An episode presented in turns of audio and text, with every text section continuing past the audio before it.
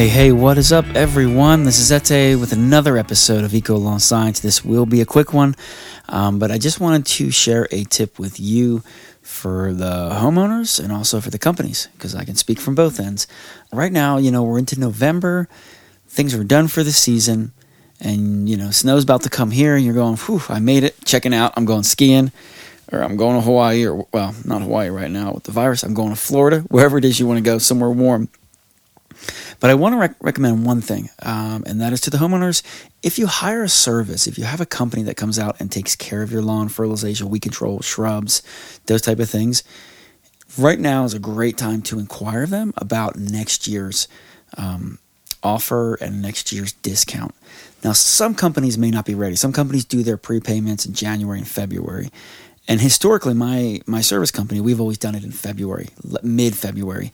Um, but one thing I was just thinking about is like, you know, before you really check out, it's just kind of nice while things are fresh in your head because you wait till February, you don't remember. But if you, you know, right now in November, you remember what the season was. You remember, were you happy with your company? Did they do a good job? Did you have a lot of mistakes?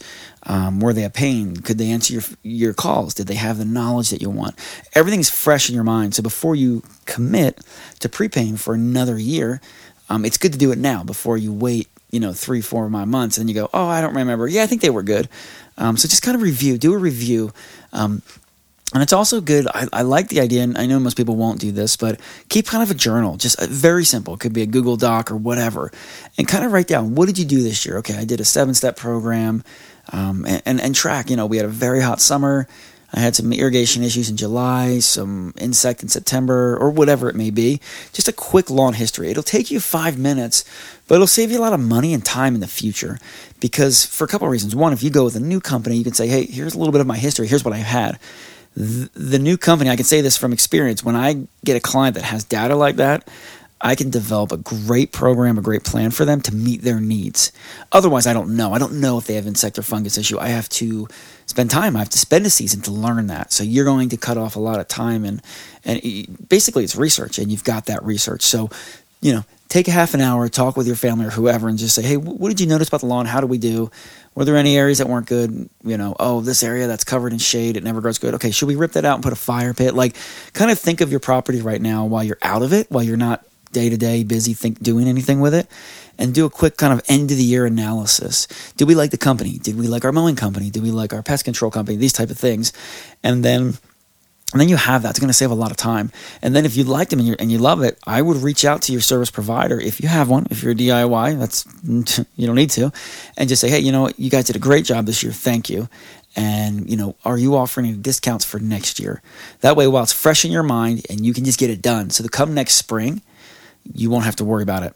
The second, and the tip is also, I mean, from a service provider, when I have clients that come to me this time of year, I'll generally give them a little bit of a better discount because um, there's a couple different reasons for that. But one is just because then it's over with. I don't have to worry. So if I get 100 or 500 people now in December that want to prepay or November, that's less I have to worry about in, in, in February when I send out my letter. Um, so just one tip there, and then my tip for the the, the providers, the, the other owners or, or um, companies like myself. Now is a great time to do the same thing, but for your client. So take your client list, get your team together, do an end of the year review, go over each client. I know that's tedious and a lot of time, and if you have thousands of clients, it could take you a week. And you go, I got four people that make decisions that are that need to be in this meeting, but I can tell you, we every time I've done that, I've really benefited the company because you're able to identify the people who may not be a good fit. So let's say you struggle with client all year, they don't understand your tactics, they're always disappointed. Well, now's the time to say, hey, you know what? I don't think it's a good fit. I'm going to recommend this company. You know that you can also you can get data. Like sometimes if you do it with your techs, with your office, anybody who's involved with this client. So let's say you have a, a manager, an office, customer service, and a tech. Let's say you have three people and and and and the owners in there, there's four of you or whoever, if you sat down and went one by one for each client, you're really giving them the attention that they deserve. And you can talk about everything. And it's amazing sometimes a tech will have something. Oh, I went out there one time and you know, he was kind of frustrated about this, and for some reason he forgot to put in the notes, so you didn't even know it.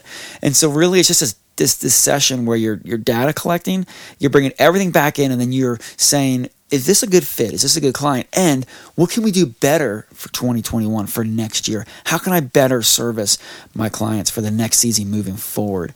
And so if you could do that with each client, it's really worth the time and energy. And then also you can just tighten it up. You can tighten up the notes. You can get new pictures of that client. You can get new soil samples. There's just a lot you could do before because if you do this in January, I guarantee you all that valuable insights and data, it's gone. Everyone's going to forget it. So highly recommend it. So for the homeowners, you know, do your lawn journal for the year, make some notes, assess the company, everything you like. If you like it, get a new company on now. You'll probably get the best price you're ever going to get. If you don't like it, find a new company now. Now's a great time to switch because it's not crazy. You'll get more attention. You can get phone calls and more time. You know, and in March, April, May, June, everybody's signing up. The customer service reps are tied up. 30 minutes on the phone is a big deal. Right now, you can get more time on the phone. And then again, make your call there. And then for the companies, I recommend reviewing your clients, reviewing your performance, reviewing how you could what you could do to get better, get all the data for each client together, and that will make you be able to give such a better service the next year. Um, so anyway, that's my tip for the day, for the week, I guess. I hope you guys are doing well. I hope that was helpful. Enjoy. Happy Thanksgiving coming up.